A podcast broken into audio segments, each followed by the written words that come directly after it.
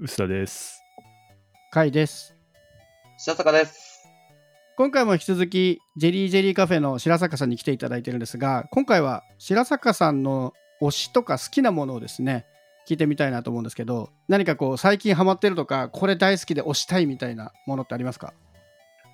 ここ最近というかですね、あの、今日話したいのは、僕、中学生くらいからずっと好きなんですけど、日本語ヒップホップの話をちょっとしたいなと思ってまして、今までなかった展開。これいいですね。今までにない新しいジャンル新しい風が吹いてきた感じがある。結構、あの、僕も IT 業界の知り合いとかも多いんですけど、結構 IT 業界でヒップホップ、ラップ好きな人多いんですよ。へえ、知らないえですか？意外。あ、全然。あのサイあのサイバーの藤田さん。サイバーエージェントの藤田さんとか、あそうなの？初めて聞いた。大好きです。大好きですよ。だし、あのーそれこそ、イエイリさんとかも。なるほどなんかイーリさんはもう生き方がヒップホップな感じだもんな あと、あの、スマート HR の前社長の宮田もはいはい好きだった。結構 IT 業界でヒップホップ好き好きって公言してる人って結構多いとは思っていて、僕も中学ぐらいからですね、ずーっとヒップホップを、えーまあ、聞いてるんですけど、まあ、改めて、やっぱその、まあ海外のヒップホップもいいんですけど、日本ならではのヒップホップの良さってやっぱりあるなと思っていて、カイさんも最近ちょっとヒップホップかじり出してません？あそうですね。結果かじってますね。あの BE:FIRST というアーティストに目覚めて、はいはいはいはい。まあね、そこの事務所の社長がスカイハイっていう日本語ヒップホップのラッパーなので、まあその事務所絡みでその事務所所属しているノベルコアっていうヒップホップとかね、うん。聞いたりはしますね。そうなんですよ。結構そういう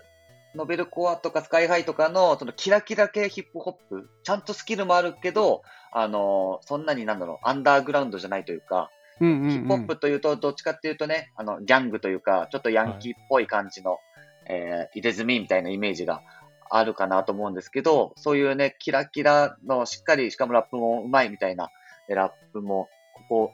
ちょっと市民権を昔よりは得てきてるかなと思ってるんですよ。僕そういう意味では、うんうん、あの確かに最近すごいラップを聴くようになってというよりも普通の曲にラップが入ってるのが当たり前みたいな感じが多いじゃないですか、うんうんうんうんもう j p o p もそうですね、そうですね。そうなんだけどその中学校の頃にハマったラップっていうのがもうちょっとその今よりは本当にはいはいラップっぽいものうんうんうん。いなイメージなんですけど、何からハマったんですか？や、僕はもう本当にわかりやすくて、ちょうど90年代の、あの、ドラゴンアッシュ。あードラゴンアッシュね、ドラゴンアッシュ、えーまあ、リップスライム、うん。キック・ザ・カンクルーとか、まあそういうところで、で、未だに僕そこら辺が好きなんですけど、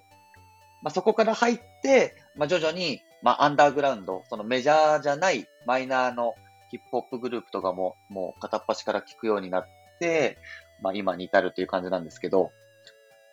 その、このね、歴史の感じも、その、すごい市民権を得つつ、最近はあるんだけど、昔は全然日の目を浴びてなくて、あの、くすぶってるヒップホッパーたちの、なんか、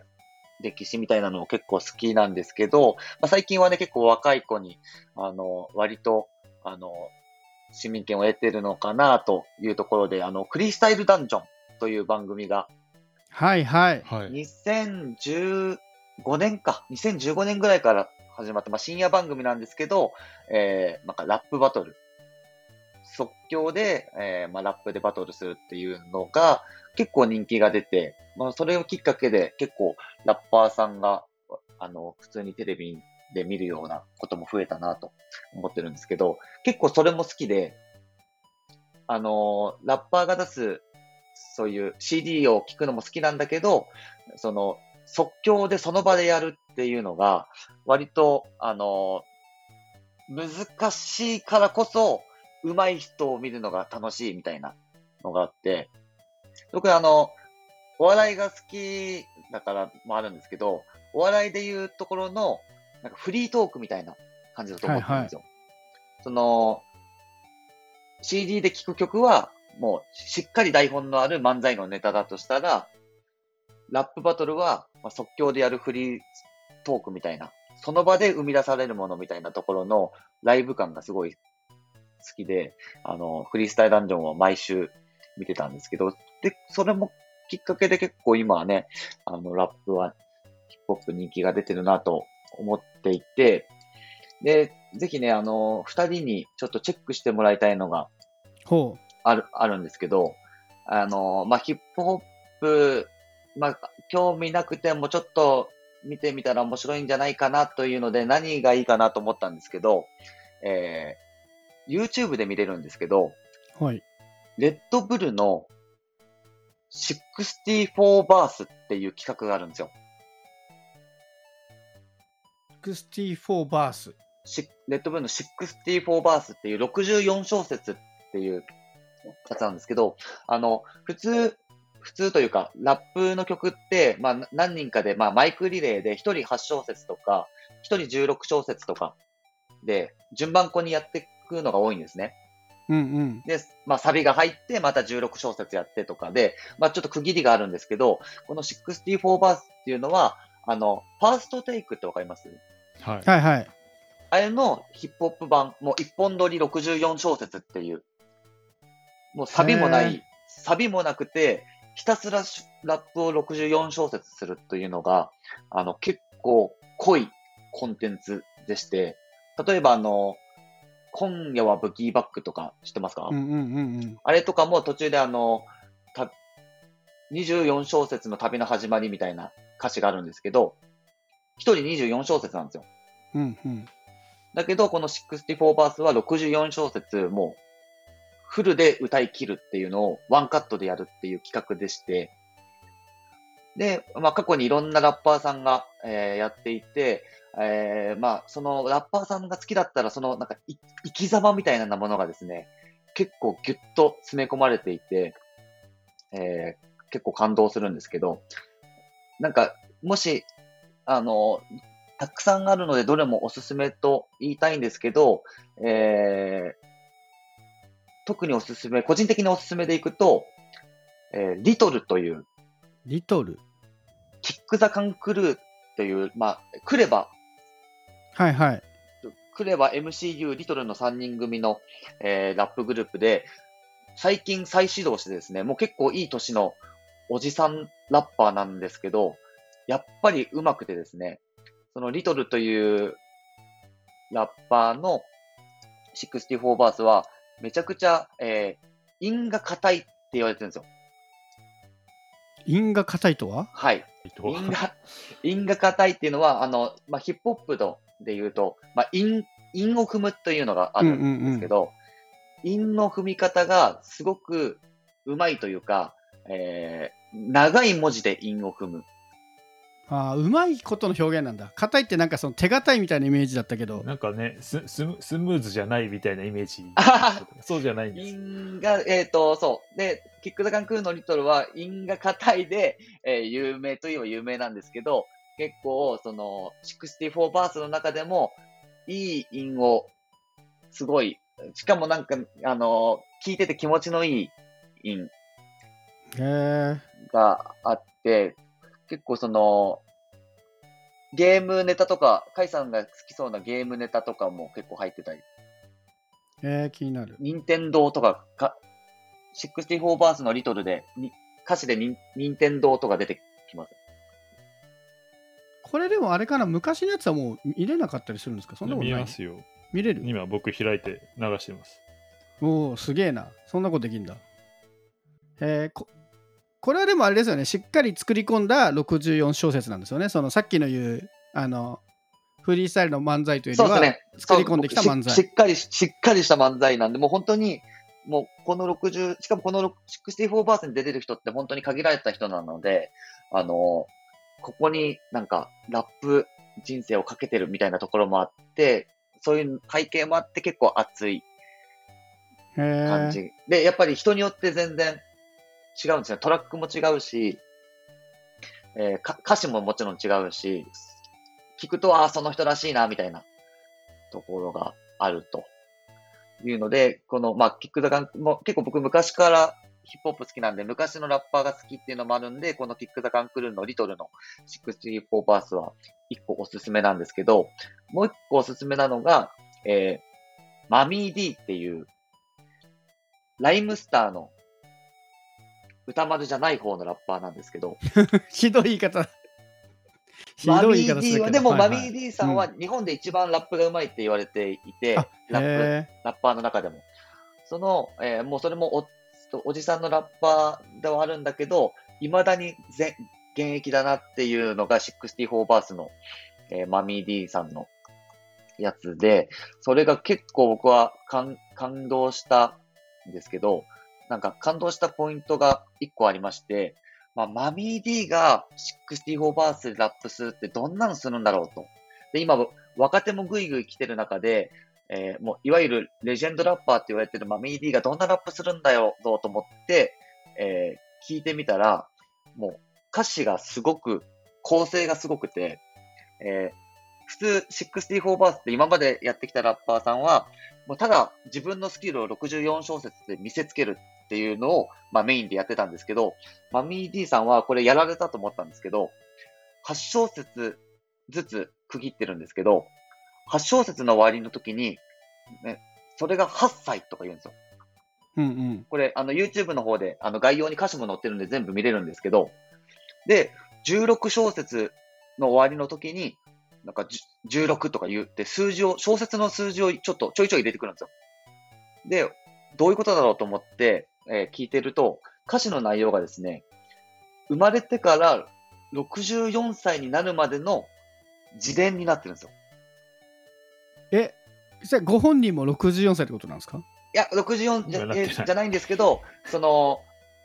先、64まあで、60になったらこういうそうですね。俺でいるみたいな。ああ、なるほど。っていう構成になってて、えー、まあ、個人的にめちゃくちゃ好きなラッパーさんっていうのもあって、めちゃくちゃ鳥肌が立って、そのアプローチしたラッパー初めてだなと思って。で、ちゃんとえー40小節目の時は40歳に起きたとか、で、ちゃんとちょっと56でコロコロナのネタとかも2019年で、えー、なんあか、本当に最近の話なんだ。へえ。ウイルスがなんとかっていうことも途中で入れてきて、で、まあ、10代、20代でくすぶった時代とかも、その小説ごとに、1小節ごとに1年ずつ経ってるっていう、その64バースっていう、あの、コンセプトをこういう風に料理するんだっていうので、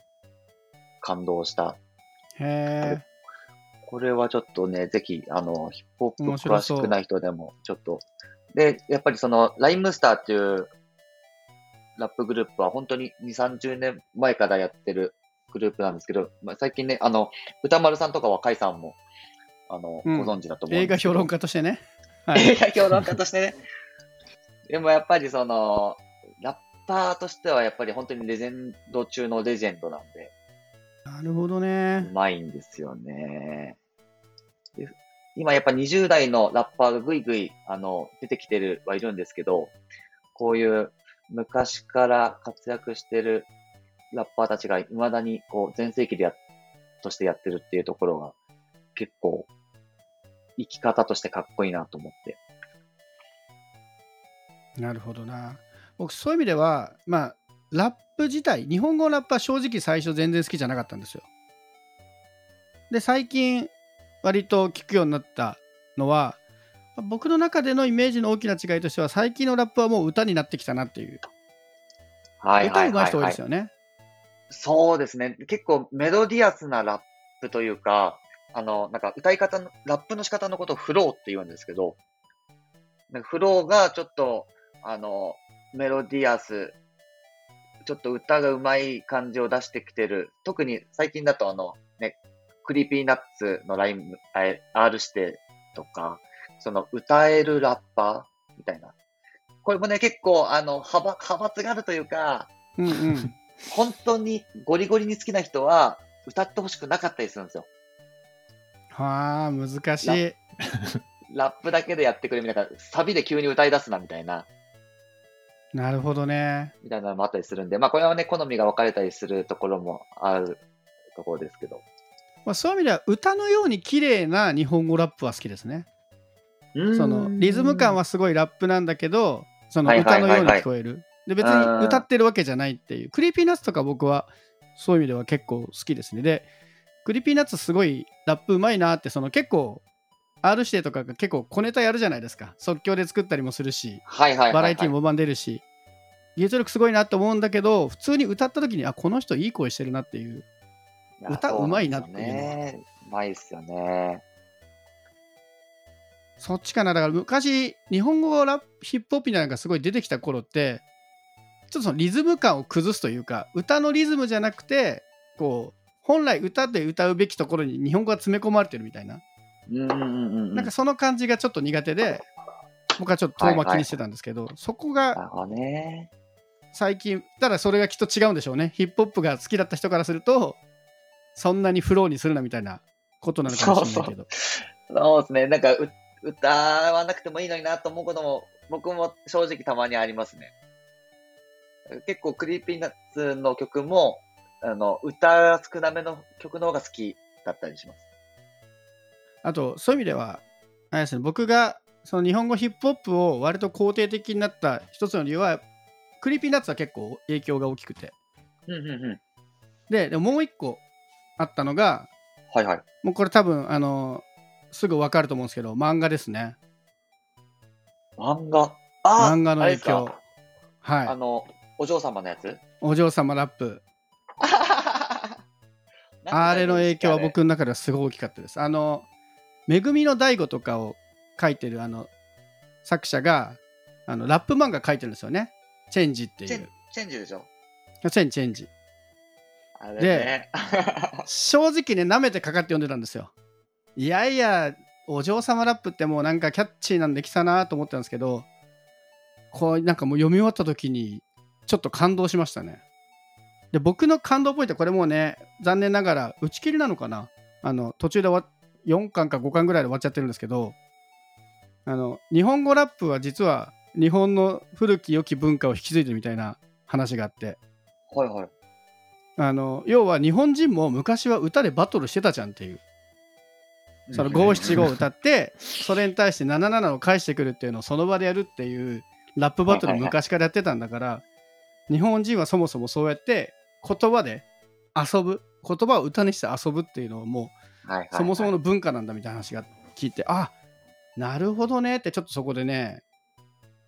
結構感動したんですよね。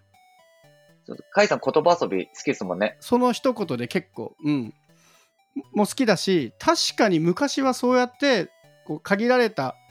今はそのラップだと時間になるかもしれないですけど昔は限られたその言葉というか五七五っ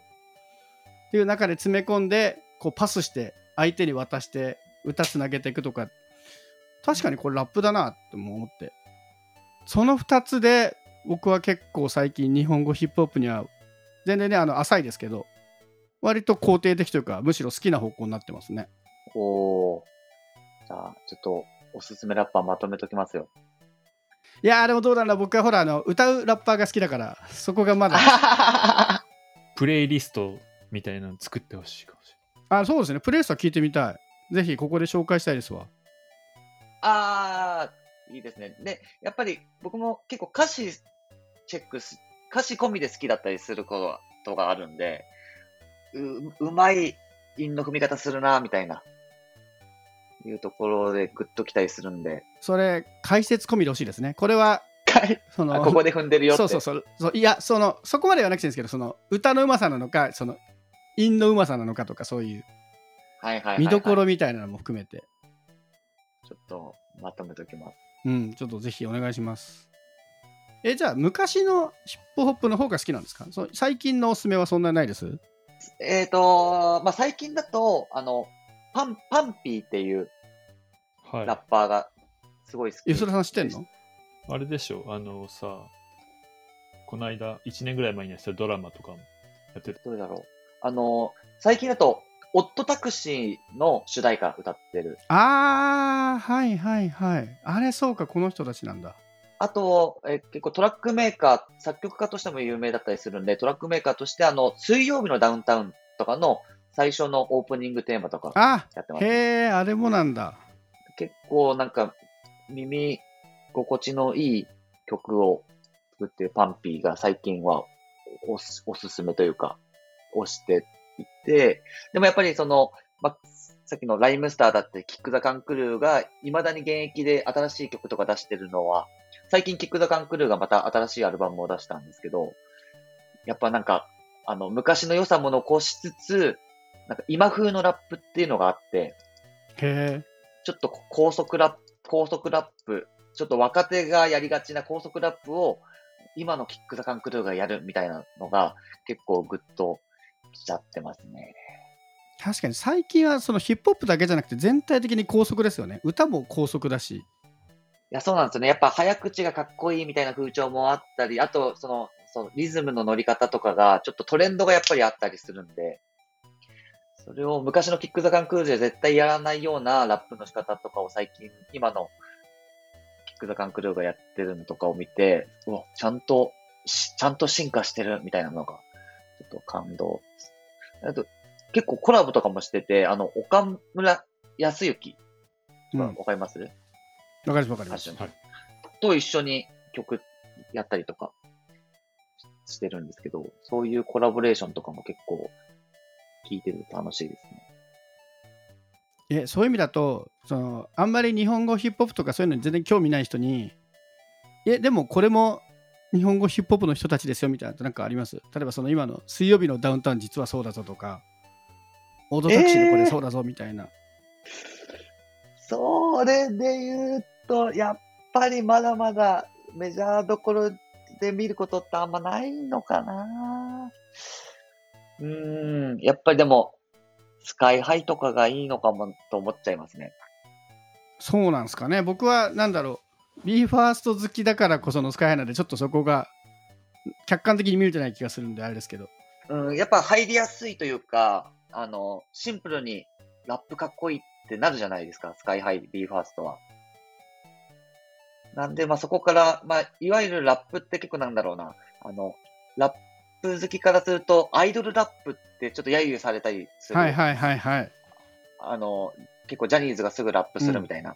でうんでもサクラップみたいなねあの、嵐の桜井くんとかはめちゃくちゃ上手なんですけど、そういう J-POP でそういうアイドルがラップすぐしちゃうよね、みたいな感じで、揶揄されたりすることもあるんですけど、その中でも、えー、まあ、スカイハイとか BE:FIRST は、やっぱり本物のラッパー、あの、一流ラッパーがやってるグループっていうのもあって、まあ、ノベルコアもそうですけど、その、ラップとして、あの、認めざるを得ないというか、アイドルラップだよね、みたいな、アイドルラップだね、笑い、みたいな感じじゃないんですよね。ちゃんと、ちゃんといいラップなんで、そっから入るのはいいかなっていうふうに思なるほどね。これね、多分僕が BE:FIRST の回で話してる気もするんですけど、もともとスカイハイはね、トリプル a っていう、まあ、アイドルと見られがちなユニットの中でラップ担当していて、う。はいはいはい。だけどソロ活動でね、スカイハイっていう名義で、いろんなところでね、ラップバトルしたりして、実力どんどんつけていって、